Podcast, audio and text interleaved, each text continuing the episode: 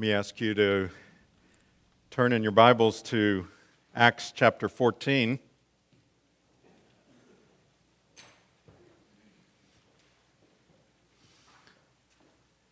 And thank you to uh, the homeschool band and uh, orchestra. What, what a wonderful addition uh, this week to our worship service, and uh, we thank you. All glory goes to, to God, uh, but it is a joy to see these families in and out uh, during the week here for rehearsal and so on, and we appreciate your investment in uh, your children.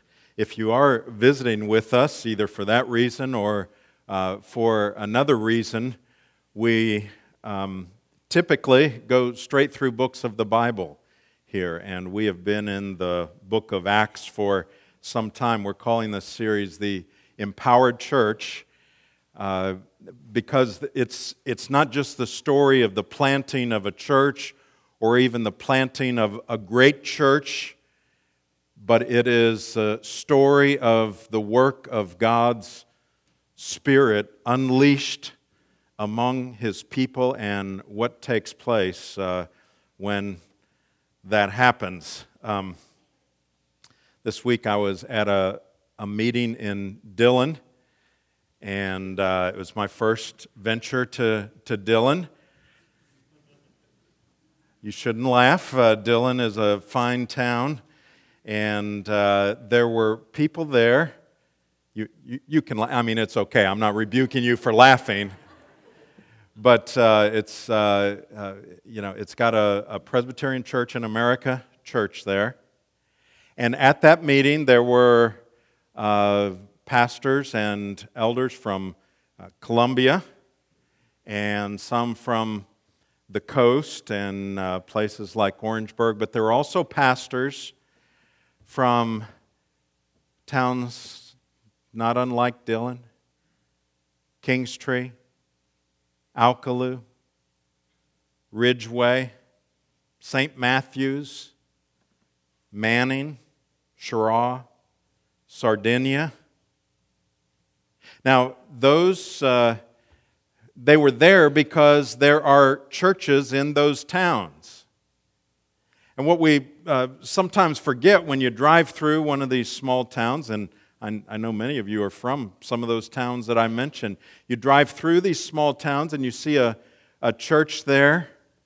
Some of the towns are beyond their peak in terms of uh, uh, the days when the most people live there. But at some point in that church's life, in that town's life, believers gathered together and they said, We want to worship together. Somebody planted that church there, somebody nurtured it. And from whatever that date was, whether it was in the 1800s or before that, or the sometime in the 1900s, somebody has faithfully preached the Word of God from the pulpit of that church. It's something to remember. It is a, a valuable and essential ministry that is done there. And we, we should never um, think it less than those that are laboring in large churches, in high profile places, but appreciate what God is doing among faithful believers in those places. Well, today we're going to see a little bit of a church planting movement too with uh, the Apostle Paul. And uh, we're, we're really on what, what is often called his first missionary journey. And here's basically uh, you, you have to look up into the front on the map on the front wall. I'm going to describe the map to you. At the top of those pipes over there, you see Pisidian Antioch. Now, we could have done this high tech, but it wouldn't have been near as interesting just to pull that down. And okay, so we got Pisidian Antioch over there. And then go over to about the middle of the next pipes there, and you have Iconium right in the middle. And then straight below Iconium, you have Lystra. And then go over to this vent over here, which of course is Derbe, as you can tell. Now, he started over there. And what we're going to do with this passage, because it's, uh, there's, there's a lot of verses there, every single verse, every word in every verse is important. But rather than read it all at once and then go back and, and reread it, I'm going to read sections and then we're, we're going to talk about them. But uh, these are churches that were being planted uh, by the apostle. Now, we, we read back in uh, chapter 13, verse 49, and this is where they had been in Pisidian Antioch, and we actually talked about this more last week. But just as a reminder, it says, verse 49 of Acts 13, and the word of the Lord was spreading throughout the whole region. That's what's going on here up on the front wall. The word is spreading through the whole region. But the Jews incited the devout women of high standing and the leading men of the city, stirred up persecution against Paul and Barnabas, and they drove them out of their district. But they shook off the dust from their feet against them uh, and went to Iconium. And the disciples were filled with joy and with the Holy Spirit. So, this was last week what we talked about.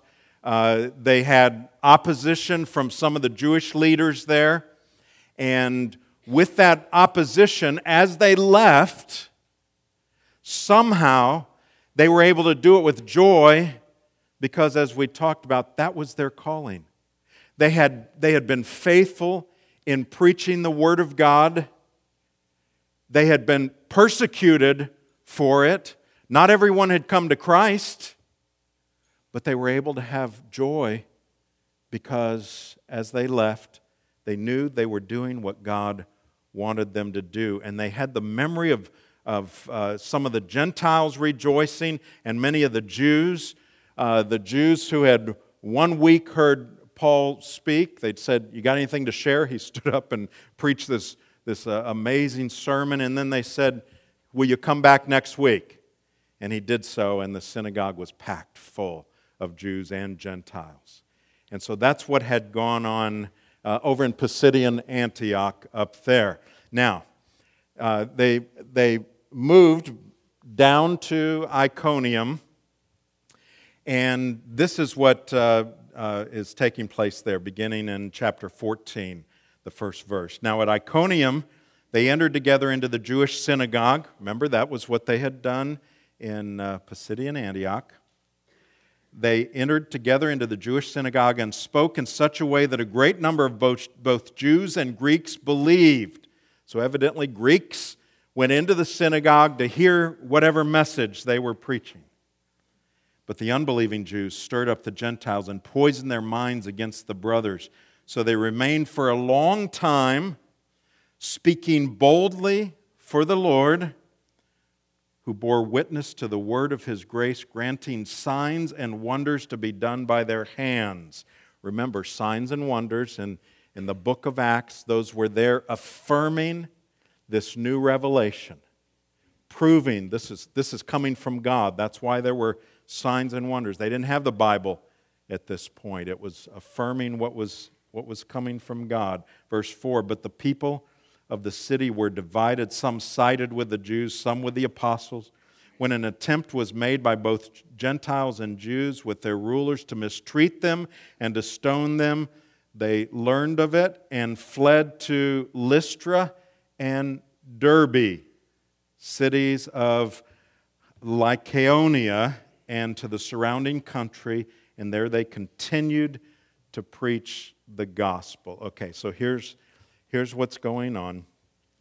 They go down to Iconium, the middle of uh, that second group of pipes there, uh, to Iconium.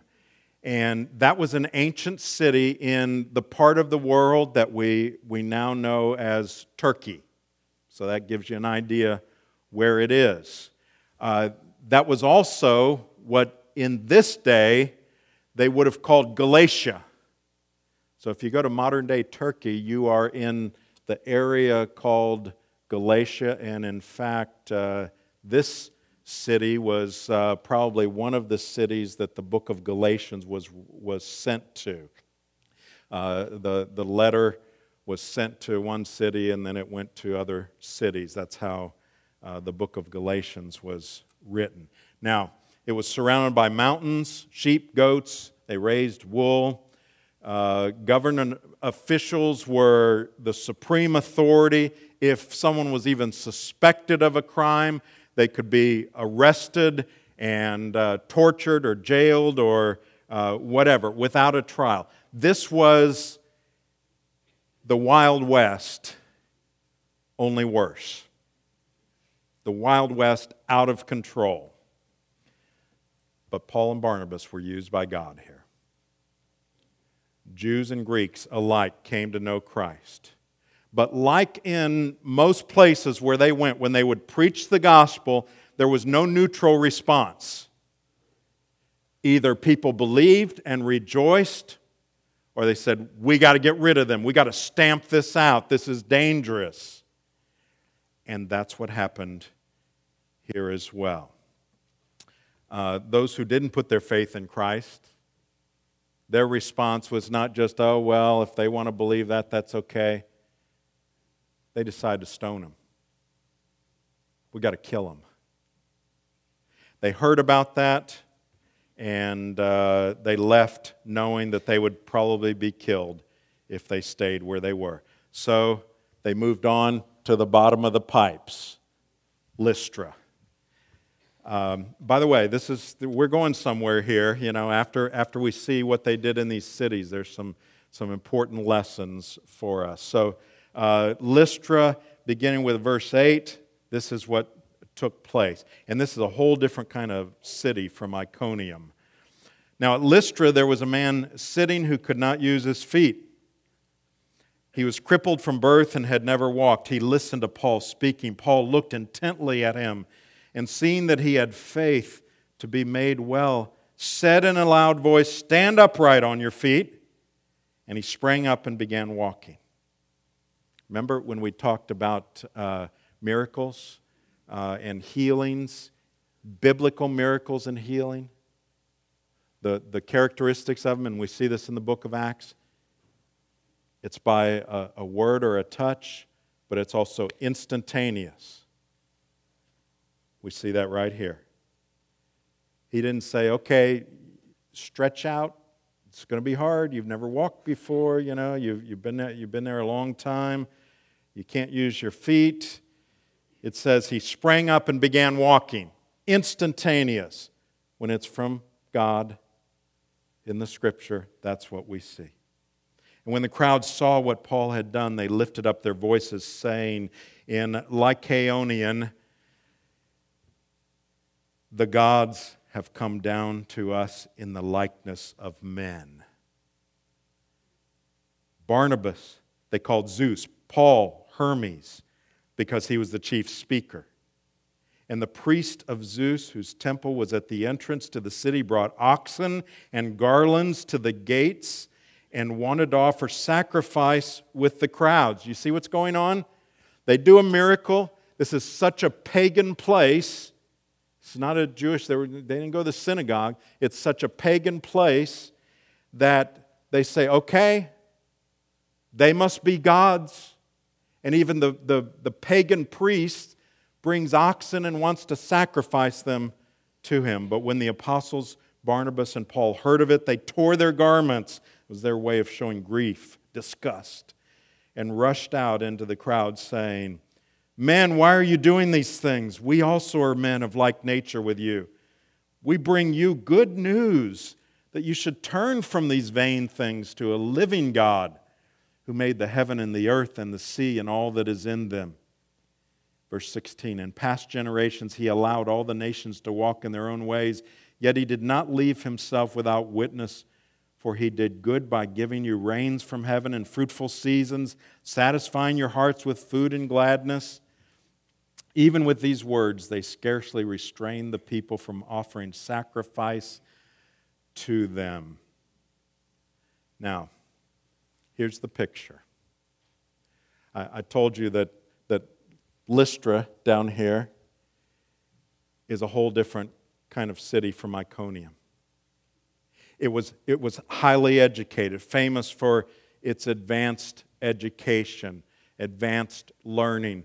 This was, for this area, this was like Boston. If you ever go to Boston, they won't, uh, they won't ask you what you, you do for a living. They may ask you that at some point. But what's important to them is where'd you go to school? That's, that's the identity. That's what this city is like. There couldn't have been a very big Jewish population, they, did, they didn't even build a synagogue. These people worshiped the God of the Romans. Now, there was an old legend that said at, at some point, two gods centuries earlier had come and visited their city. Those gods' names were Hermes and Zeus. And the legend went, and they're going to come back someday and visit us again. So, enter Paul and Barnabas. They begin preaching. And then he heals a man lame from birth. So, immediately, they begin to think okay, Hermes, Hermes and Zeus are among us. So, they bring sacrifices to these two Christian missionaries. They're bringing sacrifices and they say, No, stop. Don't do that. And then they tell them several things. Now, remember what they did in, in previous situations to connect with, with the people in the Jewish synagogues. They would go back and they would talk about history and they would talk about the Old Testament and they would talk about things that had happened in the past. These people, that wouldn't have done any good here. They would have said, What are you talking about?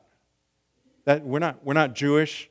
We don't know anything about the, you know, those, the, the Word of God or anything like that. We don't memorize Scripture. So that's not where he went.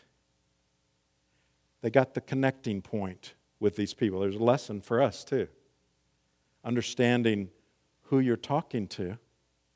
The connecting point for them, because they didn't, they didn't point to the Old Testament, they wouldn't have known the Old Testament. Their point of contact was there is a God. And look around. He's the one that made all this. And you know, this, this rain that we were complaining about this morning, maybe, but there they wouldn't have been complaining. You know what? He, he's the one that causes rain to happen and sunshine and crops to grow and things like that. And you've benefited from that. I want to tell you about him. And so they did. And they said, Look, this God has basically given man a choice, but he set parameters. In the past, he's shown grace. He, he's even let you go your own way and, and in spite of evil, provided good and blessing for you. Look at what took place, verse 19. But Jews came from Antioch. So they, they're following him. That's how upset they are. Jews, Jews came from Antioch and Iconium, and having persuaded the crowds, they stoned Paul and dragged him out of the city, supposing that he was dead people continued to worship. They turned the worship away. They're right, you know, they could have been riding high on public opinion, but instead everything turns. And they pick up stones. And we're not talking little stones, stones that will kill you. And they threw, threw them at, uh, at Paul, hit him until uh, you know, then they drag him outside the city and they looked at him and said, they pronounced him dead, basically. He's gone. He won't be any more trouble. to us. What then? Verse 20. But when the disciples gathered around him, he rose up. Now, what happened here, we don't know. It just says he rose up. Whether he was healed, whether he was raised, whether he was revived, we know he rose up and entered the city. That's pretty gutsy, you got to admit. he, that's not the direction I would have gone. If I had been stoned, I wouldn't have said, okay, I'm going back in, you know. It would have been the other, other way around. He entered the city, verse 20, and on the next day he went on with Barnabas to Derbe. Okay? We're going from over here to the vent. Now, you may not realize that, but that's 60 miles. So here is the guy that was left for dead. He gets up, walks back into the city, and then the next day he said, Okay, it's off to Derbe, let's go. And he begins a 60 mile hike. I don't know if you complained about the rain today, how inconvenient it was. Now, I realize you're here, so I'm not rebuking you. You, you came through the rain. But I was convicted by this this morning in my office when I was rereading this passage. And I had, I had parked where I always park down at the uh, end of the parking lot. And I walked up here. It was, it was barely light. It's raining. I didn't have an umbrella or anything. I said, Oh, this is crummy. And, and I'm thinking, you know, I'm thinking, oh, that's going to kill our crowd today, you know. Because I know if I'm thinking it's crummy and I'm the pastor, you know, I mean, I have to go through the rain. But I know there's some people said, oh man, let's just sleep in. And this was so humbling to read this this morning. And I ask God the next time I'm feeling inconvenienced for the Lord, for Him to bring this to my mind. I hope He does to yours too. Sorry, but I hope He does. Inconvenience for the Lord, really? Is it a bother for the Lord? So he goes off on this trek. And it says, And they had made many disciples. They returned to Lystra and Iconium and to Antioch.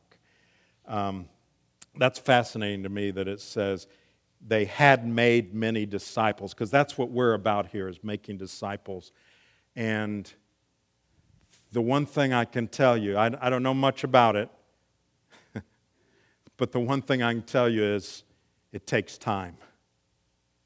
It takes time to make disciples. And this says they had made them, so they had spent time there. Now, let's look quickly at the, you know, what they, what they dealt, dealt with here. So what happened was, so then they went from the vent, you know, they, they retraced their steps. Okay? That's what took place first thing we, we've got to see is, and, and I've just been talking about this, is they persevered. Verse 7. They continued to preach the gospel. Chapter 14, verse 19. But Jews came from Antioch and Iconium, having persuaded the crowds. They stoned Paul, dragged him out of the city, supposing he was dead, and they went back in. Okay, we, we, we've talked about that. That's perseverance. And we want things to take place immediately. And you know, I get it. I get that. Because I, I'm the same way. I don't have patience for God working in my own life. I mean, this, this week, I came to a conclusion. I think I'm going to have to redo my front yard. I hate that. Sorry, but I hate that, okay? Children, hate is not a good word, all right? But I've, I've been watching my front yard, and it's been a, one, a nice front yard. And I'm not prideful about my yard. I don't want to win the yard of the month because then your neighbors resent you, or, you know, so there's, it's not ambition. I, I do like, though, for my yard to be green. I've been watching it, and I have centipede, and it's not coming back. And I didn't do anything. You know, I, I, it's, I've got slugs or something, you know, something happened over the winter.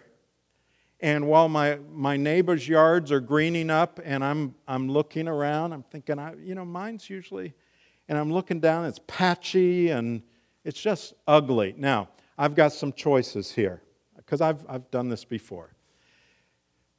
Here's my choices. I can, you know, I can seed now, here's the problem with centipede seed. Giving you a little gardening lesson here, yard lesson.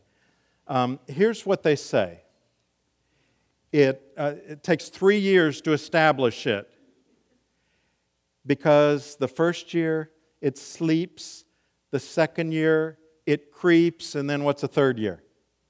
It leaps. Okay, some of you have been, been to the same garden place I've been to, okay? So then it starts covering by the third year. But I'm thinking, that's three years down the line. I'm going to I'm to have to look at this every single day when I leave, when I come back. I can't do that. Now, the other option is sod. Put down some sod. And that's probably, that's not probably what I'll do. If I have to redo it, that's, that's the way I will do it. I think I've coined a word. I call that instant gratification, okay? but the reason I, you know, that's so good is that it looks bad one day, and then you dig it all up and you put it down, and other than it, you seeing the squares and so on, it looks pretty good the next day. And that's how we, that's how I am and I think in our day, that's how we tend to be. Here we see a perseverance, and that's the way we need to be in the kingdom. I'm okay if you go for the turf in your yard, okay? Because that's what I'm going to go for. But we can't have instant disciples. We can't make instant churches because instant churches will dissolve too instantly or they can. And so do instant disciples. Here's what we see.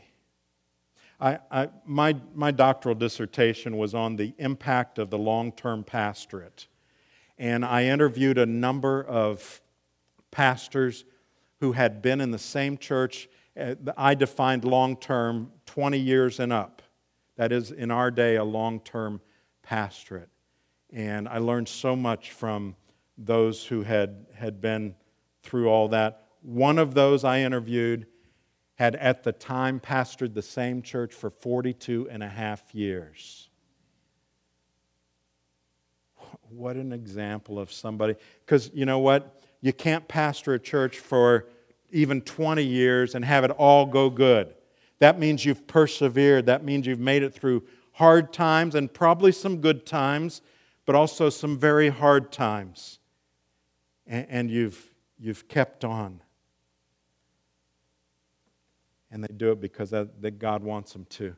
This week at that meeting I was at, we had one of, one of our missionaries, Chuck Parker, who is in South Sudan. He is working in an area that he described as Stone Age. And uh, by his description, other than the fact that everyone in the villages but him has AK 47s, it sounds like Stone Age. But he goes from village to village. And he said that he was at a meeting in South Sudan and uh, they were finding out where they all worked. And he told somebody who had been there for a long time about what region he was working in. And they said, Oh, that, that is such a hard region We have had people working there for 50 years and we don't have a church there yet. And yet, they're doing the right thing. That's perseverance, folks. But that's what it's called, that's what the kingdom calls us for. Having a sense of calling that we will do what He wants us to do, whether we see the instant gratification we want or not. We will do it. We will remain faithful by your grace. There's a, another thing we see here. They refuse to let personal ambition get in their way. Remember in uh, Lystra, Barnabas and Paul, they were calling them Zeus and Hermes. They, they were wanting to present sacrifices to them, and they said, No, we will not. I mean, they could have accepted that, and they could have probably lived like gods if they wanted to. And they said, No, we're not. We won't do that. We won't betray the true and the living God let us tell you about him. They focused on God and his glory, and the thought of them being worshiped made them tear their garments. It upset them so badly.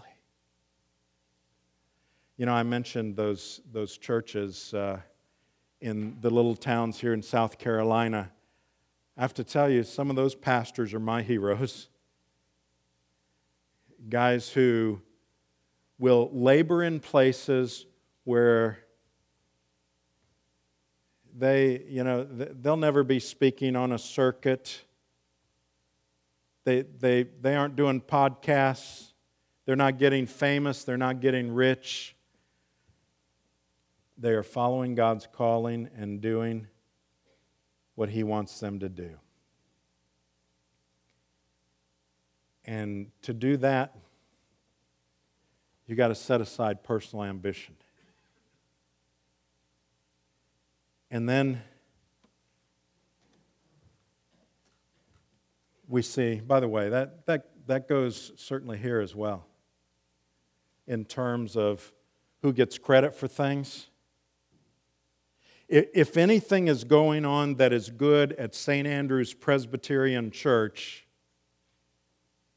May we, may we not say it's because we've got it together or because we're doing such good things. May we always point to God. If anything good is going on here, it's because of His blessing. And, and we've got to always start there. Now, do we need to be obedient? Do we need to be faithful? Absolutely. All those things are absolutely necessary. But if anything good happens here, it's, it's only His blessing. And we've got to let everyone know that we, we know that. We're convinced of that here. And then, as, as I mentioned, they went, went back through these churches. They saw the need for reinforcement and encouragement of others. Um, you know, when they got to Derbe, it would have actually been quicker to go straight across back to um, and not go the circuitous route. But they, they saw the need to go back and encourage. Their way of doing things was they would plant a church and they would uh, establish it the best they could, and then they would move on, and then they would come back and they would uh, uh, make sure there were elders and leaders there, and they would encourage and they would teach them again, I spoke with a church planter, and he had some real discouragement. Um, and because here's what can happen with, with planting a church he felt like he had hit a wall. And that's not untypical. What can happen is you get a core group together, and let's say you have a, um, you know, a number of people that say, Yeah, I want to start a new church. And then the first week you're going to start the church, you let all the other churches, you know, in your denomination in the area know, and so they'll send people there. And so the first week, you might have 100, 150 people. And here's the temptation of the, the poor church planter. He looks out there and he's got a room full of people. They're usually renting a room in a school or something like that. He's got a room full of people. And Uh, you know, and then on Monday he starts thinking, you know, if if we keep growing like this, well, next year we'll be up to 500, 800 people. You know, by the next year, we're going to be one of those. And then here's typically what happens the next week, the church grows from 150 to 100, and then the next week it goes down even more, and then by about the fourth or fifth week, it's settled down to really your true core group. And you've got like 40 people there, and that's including counting everything that's not mineral. Okay? You know, animal, plants, you know, you count all them, but not minerals, you know. So you're counting everything, and you got 40 people, and it can be discouraging. Well, you know, Paul, God understands this, and so he sent Paul and Barnabas back through to encourage, to reestablish, and to, to cause, enable them to move forward. And then they saw their need to get back to the base, their base. Um, they went back to where they had been sent out and were being prayed for. Verse 27 When they arrived and gathered the church together, here's what they did they declared that all, all that God had done with them and how he had opened a door of faith to the Gentiles, and they remained no little time with the disciples. One of my sons was a, a, a wrestler, and not a wrestler, a wrestler, okay? And because one time when I, I used that as an illustration, and somebody went up to him and said, Well, you stay in wrestling and you can make some good money. You know, so they were thinking of the things on TV, but he was a wrestler. And one of the things his coaches would say to him when they're on the side of the mat is, Get back to your base. Get back to your base. And what that meant is if they were getting off balance or they were out of kilter or something, is to get back to their, you know, where their hands and, and knees and feet, you know, back to there because then you're solid and you can make a lot of moves from there. Get back to your base. Well, that's, that's what they were doing here is they went back to their base. The things they knew, the things that God was doing. When I was uh, called to be the pastor of this church uh, back in uh, 2006, I did something that I hadn't done for more than 30 years, and that is there, there's a book that I had kept in my library, but God had used that book in calling me to the ministry. He'd used a number of circumstances, but He also used a book by Catherine Marshall called A Man Called Peter and it, it caused me to be praying in certain ways and so on. And when I was called to be the pastor here, I, I went and got that very book and I pulled it out and I reread it to be reminded of that, that, same, that same calling, what he had used in my life. You know, that's what Sunday nights with our discipleship night, D night, we are going through the Apostles' Creed. I was thinking of that as we were saying the Creed this morning. That's our base. Tonight we're talking about the Holy Catholic Church, the communion of saints. That's our base. That's why we're studying it, to go back to our base. And, and that's, you know, even though we have this document called Vision 2017, that's our base. It's nothing new. It's straight from the Bible. It's what we believe, it's where we're headed we always need to continually go back to our base. That's a key in perseverance. So, two things I want to leave you with. They, they remembered their mission. Back in chapter 13, verse 2, it said, While they were worshiping the Lord and fasting, the Holy Spirit said, Set apart for me Barnabas and Saul for the work to which I have called them. They remembered their calling they refused to let anything distract them from it. They would not let persecution, they wouldn't let getting stoned, uh, they would not let uh, distances, they wouldn't let anything keep them from proceeding with their calling.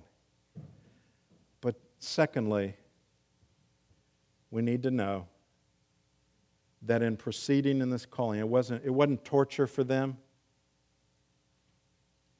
It was hard at times, but they had what they needed to carry out their mission with joy.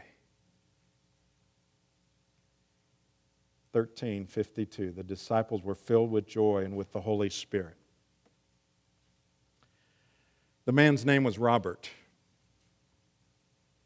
He had a debilitating disease. He couldn't feed himself couldn't bathe himself but even though he slurred his speech he was able to graduate from college, even at one point taught a course. He took uh, five mission trips overseas. For each one, he had to have somebody on the trip that was willing to dress him and feed him and take care of all those things that he couldn't do for himself. And then they would take him to a park, and he would sit in the park and pass, pass out booklets. Over the course of six years, he led some 70 people to Christ, including Rosa, who's now his wife. He, he addressed an audience and he said this. He, he, Robert raised up a, a hand that was crippled up, bent, and as he raised his hand, he said this I have everything I need for joy. If you're in Christ Jesus, trusting in Him alone for your eternal life, you have everything you need for joy to fulfill His calling in your life. May He apply that by His Spirit in each of our hearts. Let's bow together. Lord, we cannot possibly, in the midst of hard times, even conjure up joy. If we do, it's fake. But in Christ Jesus, you've given us everything we need. Will you? enable us to follow you without wavering, with perseverance. By your grace, by the power of your Spirit, we pray in Jesus' name. Amen.